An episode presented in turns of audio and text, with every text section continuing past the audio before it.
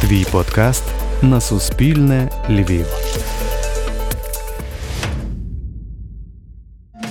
Привіт! Це подкаст Код експоната. Він про непересічні історії експонатів львівських музеїв. Ми обираємо експонати з найоригінальнішими долями і разом з істориками розкажемо вам про них, а ви можете особисто оглянути їх, просто відвідавши музей.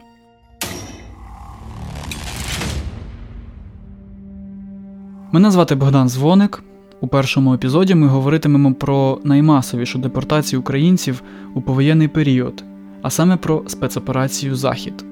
Тоді, за наказом міністра держбезпеки СРСР Віктора Абакумова, десятки тисяч українських сімей із Західної України вигнали з їхніх домівок і примусово відправили до Сибіру. Операція мала на меті остаточне знищення українського визвольного руху, який діяв за підтримки та сприяння місцевого населення. Переважну більшість виселених становили жінки та діти до 15 років. Ці події ми будемо згадувати крізь історію експонату з музею Територія терору, а саме залізничного вагону або вагону телятника, як його називали самі депортовані. Саме на таких вагонах радянська влада депортувала сотні тисяч людей у віддалені райони СРСР у повоєнні роки. Наш гість Юрій Коденко, історик, науковий співробітник музею Територія терору. Пан Юрій досліджує тему депортації зі львівської пересильної тюрми, зокрема долі депортованих дітей у рамках проєкту Втрачене дитинство.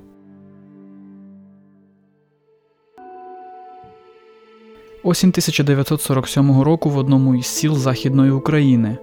Тільки но починало світати, співали перші півні, коли у двері зухвало загрюкали. Це були співробітники НКВС. Вони прийшли виселяти родину, якій хтось підозрювався або звинувачувався у співпраці з українським підпіллям або релігійними організаціями на кшталт Української греко-католицької церкви. Починалася наймасовіша депортація населення Західної України операція Захід. У наказі, датованому 22 серпня 1947 року з примітками суворо секретно та особлива папка, йдеться про насильницьке масове виселення людей із семи областей Західної України. У документі також зазначено, хто саме на думку радянської влади підпадає під депортацію. Далі зацитуємо: це сім'ї засуджених, убитих, а також активних націоналістів та бандитів, які знаходяться на нелегальному становищі. Через місяць цей документ перетворився у чіткий план операції під назвою Захід. А під характеристику родичів, націоналістів та бандитів потрапили 78 тисяч українців. І ще трохи важливих деталей, які характеризують нелюдську цинічність цього злочину. Відповідальні за депортацію співробітники НКВС прямо у документі здійснюють розрахунки, згідно з якими залізничний вагон розрахований на 40 людей. Відтак 100 тисяч людей, яких планували депортувати, ділять на 40 та отримують кількість у 2,5 тисячі вагонів. Про те, як починалась депортація, розповідає Юрій Коденко.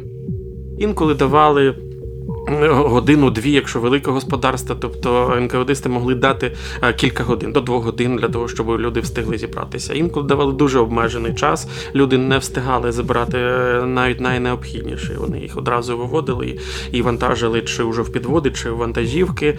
Ось тут тобто, все залежало конкретно від е, кожного виконавця. Інколи були випадки, коли НКВДистами були українці, українці з центральної східної України, ну, як називали з Великої України, і ці люди інколи мали, е, ну скажімо так, м'яке серце, яке вони правда не мали права з е, під цією е, комісарською тужуркою мати, але все-таки вони мали. Тоді вони могли ж пошепки шепнути людям, що їм треба збирати. Тому що розгублені люди, коли вони вони не знають, куди їх вивезли і що їм треба з собою збирати.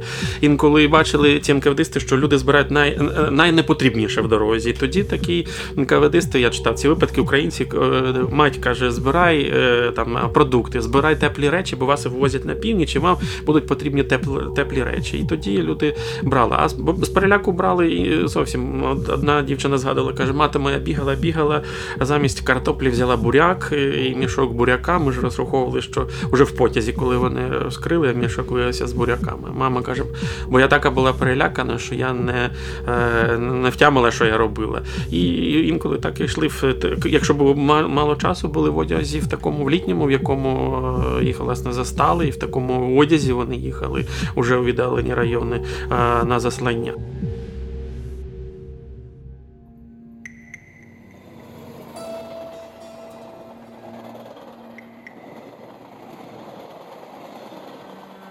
Тих, кого депортували, вели до пересильної тюрми номер 25 де зараз розташований музей територія терору. Після війни там організовують пересильний пункт, звідки депортовують людей з усієї західної України. Для самих депортованих відокремили один барак. Він був теж уже перенаселений, тому що ну, е, е, темпи і масштаби репресій були великими. Він був постійно переповнений цей барак, і там не було вже такого відокремлення сегрегації, як з політичними кримінальними в'язнями. Тобто в камерах розташовували всі е, чоловіки, жінки, дорослі, малі, старі. Тобто, це було дуже важко. Велика кількість в камерах людей. Інколи були нари в тих тих камерах інколи не було в камерах, і то люди просто покотом лягали на підлогу, але все одно було тісно. І як вони згадують у своїх спогадах, кажуть, що ми по команді мали перевертатися. Тобто, для того, щоб перевертатися на інший бік, треба було хтось головний по камері давав команду, тоді всі переверталися одноразово на бік, тому що інакше повернутися було неможливо. Мене вразив випадок, е, коли згадувала жінка про те, що її вагітною привезли в пересилку. Вона е, там каже, вона була на останніх місяцях, їй було настільки незручно лежати, що вона е, пайку свою е, їжу віддавала жінці, яка лежала поруч, тільки за те, щоб вона могла покласти на неї ноги. Каже, от я була змушена віддавати, е, відривати від своєї дитини, але інакше я просто не могла в тій камері лежати. Ну і відповідно, це антисанітарна мова. Стоїть параша в камері, де 60 людей знаходиться.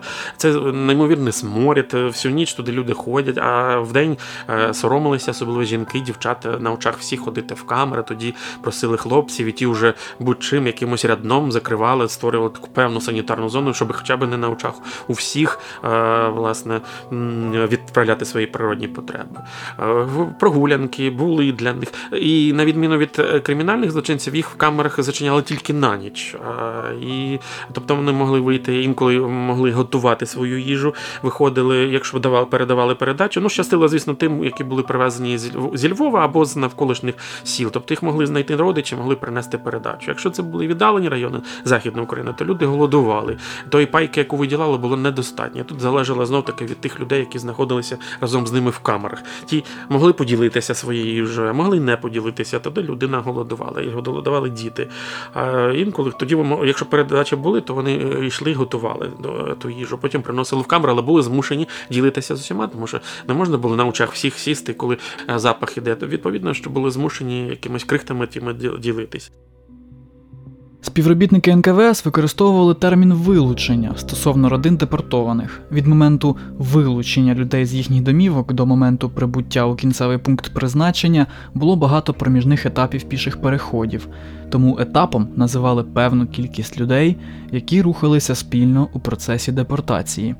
На залізничній станції етап грузили у вагони, які в народі прозвали телятниками. Власне, ця назва закріпилася серед людей, тому що для вивезення людей е, в пасажирських вагонах навіть ніхто не думав використати. Їх настільки було мало, і вони були використані у пасажирських перевезеннях для того, щоб перевозити там ще і ув'язнених чи депортованих про це мови не йшло. Відповідно, використовували товарні вагони. Е, тобто в цих вагонах могли перевозити товари, не обов'язково худобу. Хоча були і безумовно ті вагони, в яких перевозили е, худобу, і відповідно у людей закріпилася ця назва е, телятник. Причому вагони використовували абсолютно різні. Тобто, інколи люди абсолютизують свій власний досвід, тобто вони їхали в такому вагоні, вони вважають, що ці вагони виключно такими всі були вагони, які ми вивозили. Вивозили найрізноманітнішими, тобто ті, які були для того, щоб вивезти таку кількість, було потрібна величезна кількість вагонів, і будь-який придатний і непридатний вагон вони використовували для вивезення. Вони були двохосні, чотирьохосні, тобто довші, коротші, були для е, перевезення товарів, тому ну, трошки відрізнялися для худоби по-іншому. Ну і власне, е, але все одно е, ці вагони вони не пристосовані для перевезення людей. А да, я читав нормативні документи, були е, вказівки керівництва НКВД про те, щоб ці вагони якимось чином пристосовувати для перевезення людей. Тобто, наприклад, взимку вони були мали бути утепленими. Там мала бути буржуйка стояти, виділити паливо, тобто там вугілля, дерево. Часто тирсу давали. Тирсу взагалі тепло мало давала в е, цих грубах, які стояли в буржуйках, вагонах. Влітку обов'язково мали бути відкриті вікна, хоча вони там, може, загратовані, але вони мають бути від, відкритими для того, щоб надходило свіже повітря. Але е, знов таки темпи е, репресій, масштаби були такими великими, що НКВДисти просто не встигали робити ці приписи, які їм давали, або просто не хотіли на людей, бо це були вороги народу, і для них особливо не старалися. Тому взимку в таких вагонах неотеплено було неймовірно холодно, і величезна кількість захворюваність і смертності через саме через це через переохолодження. І в спогадах ті ж самі дівчата згадують про те, що у нас навіть волосся примерзало до металевих частин у цих вагонах. Ми каже, віддирали силою, віддирали своє волосся. Ось інколи навіть зі шкоди для свого волосся. Але е, тоді врятувала їх е, від спраги, тому що на металеві частини вони намерзали. І тоді можна було облизати, хоча б в такий спосіб тамувати спрагу. А влітку такого е, такої можливості не було. І влітку через те, що годували ще й солоною рибою, у людей посилювалася спрага. Ту воду, яку виділяли, вона закінчалася дуже швидко. Люди страждали від спраги е, дуже довгий час. І це теж було е, е, фактично знущання над людьми. І Це власне нелюдське поводження з ними. І санітарні умови теж було. Зупинки були рідкими, вони не так часто потяги зупинялися. На кожну це не пасажирський ешелон, це ешелон з в'язням чи з депортованим. Могли кілька днів або тижні навіть не зупинятися, і це було додаткове якесь випробування для людей. І тому, власне, коли зупинялися, тоді відчинялися двері. Найперше, що запитували в цих вагонах, власне, чи є померлі в вагоні, померлих забирали. Потім призначали чергових від вагону. Це була зазвичай це були дівчата або жінки, двоє були черговими. Вважалося, що жінки і дівчата вони менш схильні до втечі, бо у них родичі, у них діти в вагоні, і вони не втечуть. Чоловіки були в цьому плані небезпечними. Їх могли хіба що дозволити винести парашу опорожнити, а далі їх не опускали. Жінки йшли на станцію, там їм видавали їжу, баняк води, взимку окропу, баняк з якоюсь зупою. Це називалась баланда, малоїстівне е, така рідина. І вони несли це і потім вже розподіляли між е, людьми. Знову була проблема, не у всіх були е, прибори, чим це було їсти. Люди не ну не знали, що треба взяти, дехто не здогадувався, і тоді руками доводилося їсти, бо користатися і чиїмось іншим посудом і таке інше.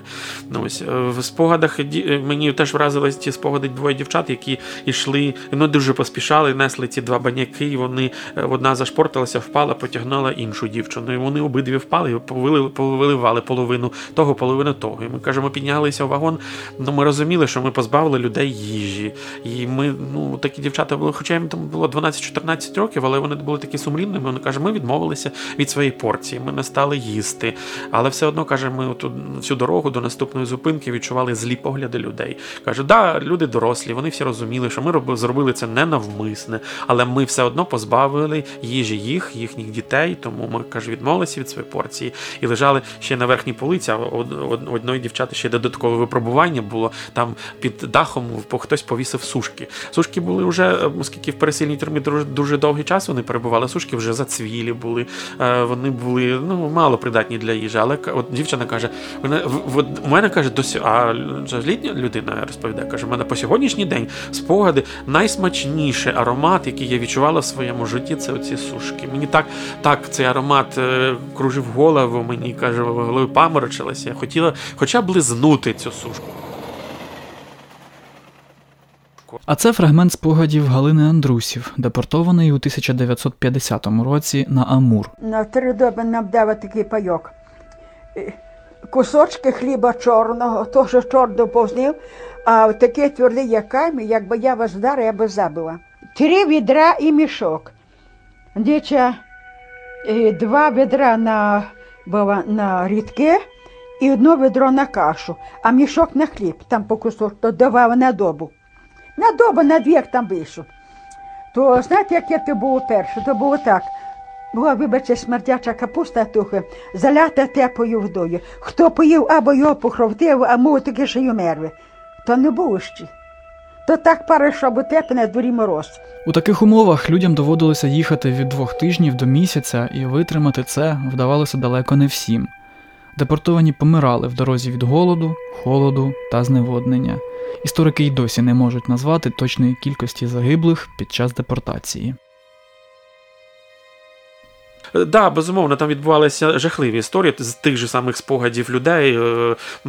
Перша травма для дітей, які їхали, це смерть на очах людей, тобто помирали люди, помирали близькі родичі. І трагедія цих родин, ну, власне, це одне з завдань нашого музею, власне, розповісти про трагедію, бо це локальна, така вузька трагедія одної якоїсь конкретної родини, маленька порівняно навіть з Західною Україною. Ми хочемо про цю трагедію говорили всі, про те, щоб пам'ятали ці злочини, які були здійснені свого часу радянської влади. Бо бачите, зараз і в Білорусі, і в Росії активно відбілюють цю радянську комуністичну владу, і схід України, на центральну Україну вже забули ці трагедії, які там розгорталися. Тому, хоча б на цих трагедіях маємо показати, якою була ціла радянська влада. І от одна дівчина згадує, ну вона була маленька, тому вона не дуже усвідомлювала, що власне відбувається на очах. Тому вона, вона бачила, що дівчина, молода е, жінка, їхала разом з ним. Вона була породілля, вона народила дитину якраз пересильній тюрмі, вона її мала при собі. Але ну, ну, це новонароджена дитина. А їхали вони там е, там ледь не з місяць їхня дорога. Дитина вона е, не витримала цієї дороги, тому що мама не мала, е, по-перше, через погане харчування і в тюрмі, і в вагоні вона не мала молока, не мала чим було годувати дитину. І в такому важкому, а вагони дуже швидко нагріваються, вони перетворюються на мікрохвильову пічку. От у нас інколи відвідувачі в наш вагон заходять, вони е, вже потом стікають, кажуть, як тут 10 хвилин оце момент екскурсії, вони за 10 просто впрівають і кажуть, нам уже дурно тут стало. Кажу, то уявіть, що це людина їде місяць в цьому вагоні, наскільки це важко. От та дитина такої спеки не витримала, вона помирає. Але молода мати, ну вона настільки не хотіла розлучатися зі своєю дитиною, що вона почала імітувати, е, що дитина жива. Тобто вона з нею розмовляє, вона її колисає, вона їй співає пісні, вона її до, грудей, до грудей притуляє, робить вигляд, що вона її годує. Ну, ось. Ну, Односельці, звісно, е, я, на жаль, не пам'ятаю ім'я, каже там Галя, каже, так не можна, так не можна, тобто віддай дитину, та не хотіла. Тобто одну зупинку люди пожаліли жінку, але потім. Власне, ну самі розумієте, що тіло почне запах видавати і їхати, це вже буде абсолютно нестерпно. Ну, На наступній зупинці сказали, що є померло. Ту дитину почали мати не хотіла віддавати, то вони просто видирали ту дитину з рук. Та кричала, плакала, билася у підлогу. Е, наостанок вона впала на коліна, кричала: е, Скажіть, яка станція? Яка станція? Тобто. Е, вона хотіла дізнатися, але вона думала, що потім, коли її звільнять, вона приїде на знайде хоча б могилку своєї дитини. Зібрані поспіхом, депортовані все ж прагнули зберегти пам'ять про минуле життя і брали з собою фотографії, і, на перший погляд, непрактичні в умовах депортації речі, які, втім, рятували життя.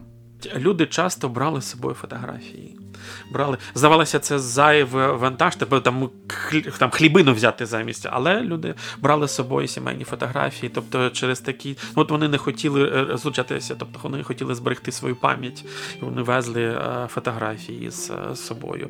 Усім, коли там випадок у нас є, це в навіть в експозиції не представлений випадок, коли хлопчик взяв з собою скрипку. Його батьки попросили взяти речі, якісь і він серед речей своїх взяв ще й маленьку скрипку, на якій він вчився грати.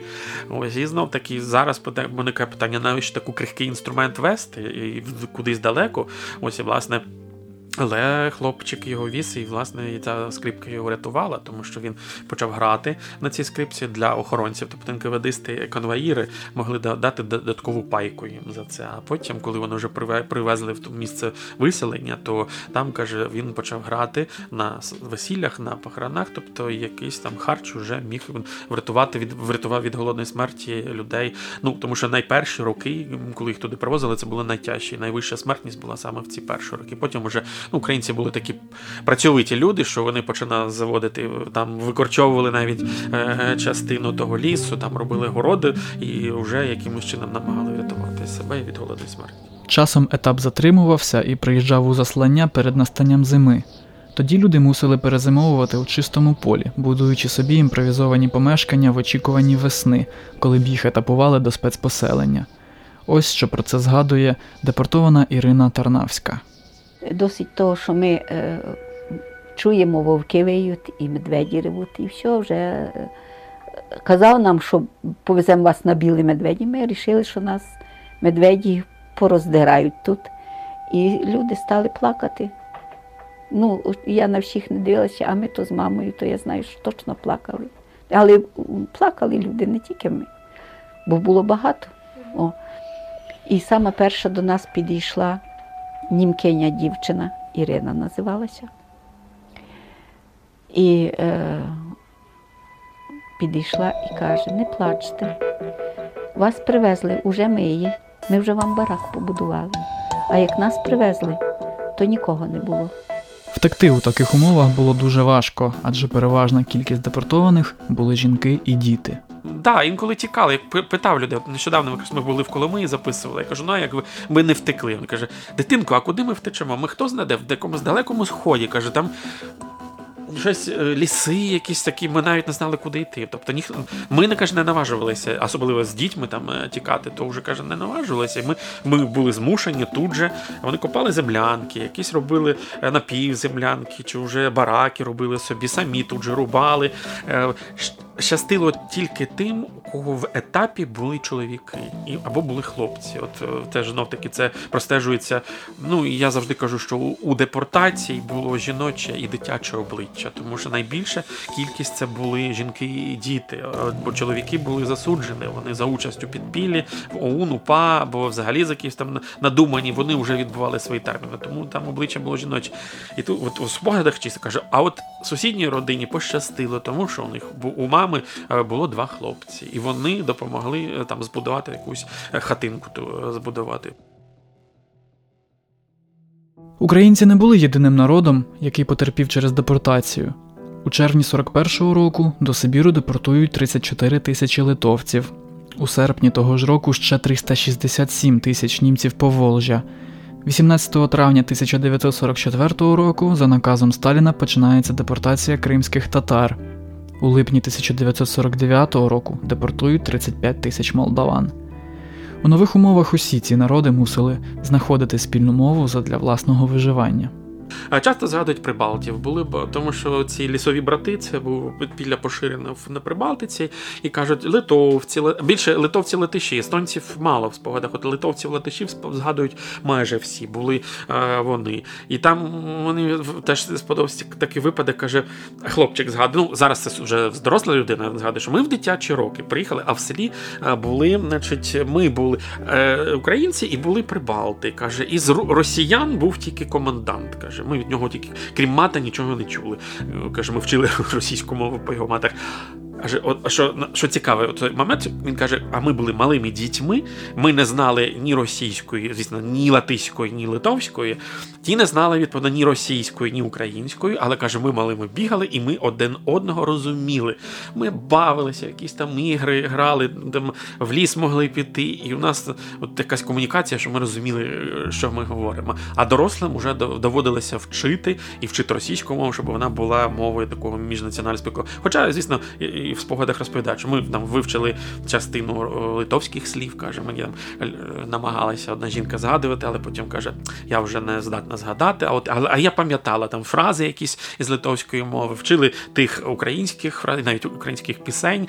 Тобто, ну якимось чином нам налагоджувала комунікацію. Могли бути інші, могли бути татари, кримські татари е, з кримськими татарами. Е, ось бути, і там з Молдови, з Молдови виселяли теж молдаван. Ось ну і зазвичай зазвичай е, особливо такими дружніми стосунки були між українцями і прибалтами складалися. Можливо, через таку близькість їхніх доль. І тому у них е, е, ось ну звісно, що найгіршими стосунками були з росіянами. Росіяни часто не розуміли українців, часто вони були налаштовані. Ну для них якісь такі міфічні бандерівці, щось таке спустилося з гор, таке дике, абсолютно, значить, вороже до всіх цих, і вони до них дуже. Потім, да, вже коли бачили ті ж самі е, депортовані згадують, що да, росіяни там трошки розтанули, побачили, що ми люди, але все одно от у них е, стосунки, а ви Бандери, а ви Бандери. Тобто дискримінацію там вони відчували саме від, від росіян. Спецпоселення формувалися навколо підприємств народного господарства як джерело робочої сили у різноманітних галузях від лісозаготівлі до прокладання доріг. Керівники цих підприємств зустрічали етап у точці прибуття і обирали собі робітників серед депортованих. Справа в тому, що цих людей привозили в той віддалений район Радянського Союзу за рознарядками. Тобто там різні підприємства мали їх забирати собі. Тобто їм приходило, вони писали, що нам, наприклад, для прокладання шосейних доріг потрібно там 300 людей. Лісгосп писав, а нам для того, щоб робити ліс, пиляти, таке потрібно стільки то людей. Там радгоспи і інше. Тобто вони замовляли собі робочу силу, відповідно, але все це не збігалося. Могли, по-перше, робочу силу не тій кількості, в яку замовляли привезти. Це по-перше. По-друге, що значить купці? Це представники від тих підприємств, е, е, значить, які приїздили і розбирали цю робочу силу. І тут щастило в лапках тим, хто прибував першим. Вони най... назбирали найздоровіших собі. А хто приїздав пізніше, вони скаржилися. Ви нам привезли непотріб. Ну, бо лишилися самі старі люди. Е, бо вивозили там, я читав про людям 90 років, під 90 років вони везли. Ну куди ти на смерть везеш люди? Зовсім малі. Тобто виснажені через голод, через холод, через хвороби. От люди були виснажені, то вони кажуть, що це не потріб, бо їх не можна використати в якісь і каже, що ми з ними маємо робити? У нас там важка фізична праця. Ну але брали, тому що е, не, не хтось має працювати. І відповідно люди робили все, що їм е, тобто в лісовій промисловості робили ліс. Чоловіки, фізично міцні хлопці. Робили ліс, жінки сучки робили. Ось Потім е, штабелювали е, ту деревину. В радгоспах відповідно займалися сільським господарством. Ось, е, Тобто важка фізична робота на різних абсолютно підприємствах, галузях, різних галузях народного тодішнього господарства вони могли бути задіяні. А це говорить колишня політов'язнена Софія Брик-Стефанишин. А я дуже боялася вже тоді на лісоповал, то мене дали на земляні роботи, ото прокладати ту, ту залізну дорогу в Братськ. Ну, але то було не, абсолютно не легше. Треба було просіку широку вирізати, а тоді е, рівнати то, то або насип, де де яма насип робити, або але високо зрізати. Кірка лопата це мій товариш. А а, а тачка вірна, вірна сестра. Більше нічого не було. Кірка, лопата і тачка. І тоді пні корчувати, то то все, то що, що ми то, то робили. Ну, як вже було полотно готове, просіка, все, а тоді вже е, комсомольці Е, їхали, шпали, клали і і, і нібито вони робили. А то, то що найтяжче, то, то що тюремники робили. 5 березня 1953 року помирає Йосип Сталін. Того ж року влада оголошує амністію, яка стосується переважно кримінальних злочинців і аж ніяк не політв'язнів. Депортовані ж українці починають повертатись в Україну аж у другій половині 50-х років. Фактично після смерті Сталіна розпочинається реабілітація, але не одразу, тому що українці саме ну е, там була всіх українців у документ, ті документи, які я дивився МВС, вони об'єднані е, під однією категорією. Називались ОУНівці. Е, абсолютно не залежало від того, за які причини вони вивезені, але це категорія ОУНівці. От ОУНівці були одні з найнебезпечніших разом там з чеченцями, тобто таким народом, яким влада не довіряла аж до останнього. Там розпочинається власне уже повернення, але повернення там інших е, народів, повернення там розкуркурлених, але от саме унівцям е, і там прибалтам тим не дозволяли до останнього. Тобто це вже з середини 50-х років, да, а е, після того, як помирає Сталін, після того, як вже укріпився при владі Хрущов, починає дозвіл і для українців, і для оунівців. Вже вони починають вертатися, то їм вже дозволяє туди їхати додому. Сьогодні співробітники музею Територія терору продовжують по крихтах збирати збирати відомості про життя і людські долі жертв депортації, а сам музей є одним із наймолодших у Львові. Музейники закликають свідків та жертв депортації ділитися своїми спогадами у рамках усно-історичного проєкту Втрачене дитинство і приносити до музею речі, які були з ними під час депортації. Ну у нас один з наймолодших музеїв. Е, тільки після нас це музей гідності е, стародавній Львів. А до останнього часу наймолодшим музеєм у нас взагалі майже нічого не було. І ми почали збирати ці речі, е, почали давати оголошення. Найцікавіше, що реакція від людей пішла, коли ми почали давати оголошення в транспорті, почали оголошення розвішувати в е, трамваях, в тролейбусах. І з'ясувалося, що люди, які пенсіонери, які йдуть зранку, десь е, дивуються студенти, куди можна їхати в, в такому віці, в таку в такі ранні часи. Ось люди їдуть і вони читають. І після цього почали звернення, і люди почали нам дарувати е, ці речі. Але хотілося б, що ну е, багато нам е, різних речей подарували, але ну багато для нас, коли які починали з нуля. Тому ми можемо навіть не порівнюватися з іншими музеями. Там скарби, які збиралися ледь не 100 літ або і більше століття. А у нас це буквально пара років, які і ми дуже маємо потребу в речах, які, наприклад, повернулися чи мали стосунок до депортації, на які якісь, наприклад, листи, які писали люди з звідти сюди в Україну, або навпаки, звідси писали листи в заселення, чи речі, які мали вони з собою, які потім повернулися. Інколи читаєш спогади, хочеш думаєш, нам би це цю річ в музей, але люди настільки прикипили до того. Там ікона каже, ця ікона Спасителя каже, їздила, зберігала нас дорогу подарувати. Ну ми не можемо. А нащадкам ті речі вже не потрібно, на їх часто викидають. Або жінка згадує, оцей казанок. Ми казанок взяли, коли от казали, беріть з собою щось. Вони взяли разом з цим маленький казанок. Він каже, нас врятував. Ми готували там їжу, поки їхали в потязі. Ми ставили там, варили, там варили, і потім повернувся. Він дуже до мене дорогий, і на ми не подаруємо. От отакі речі ми дуже потребуємо. Якщо нас хтось слухає, хто може цими речами поділитися, ми будемо дуже вдячні.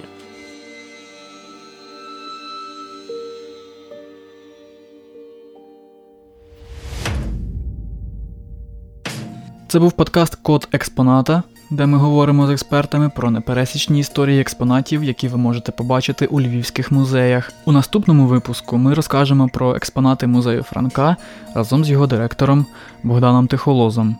Почуємось!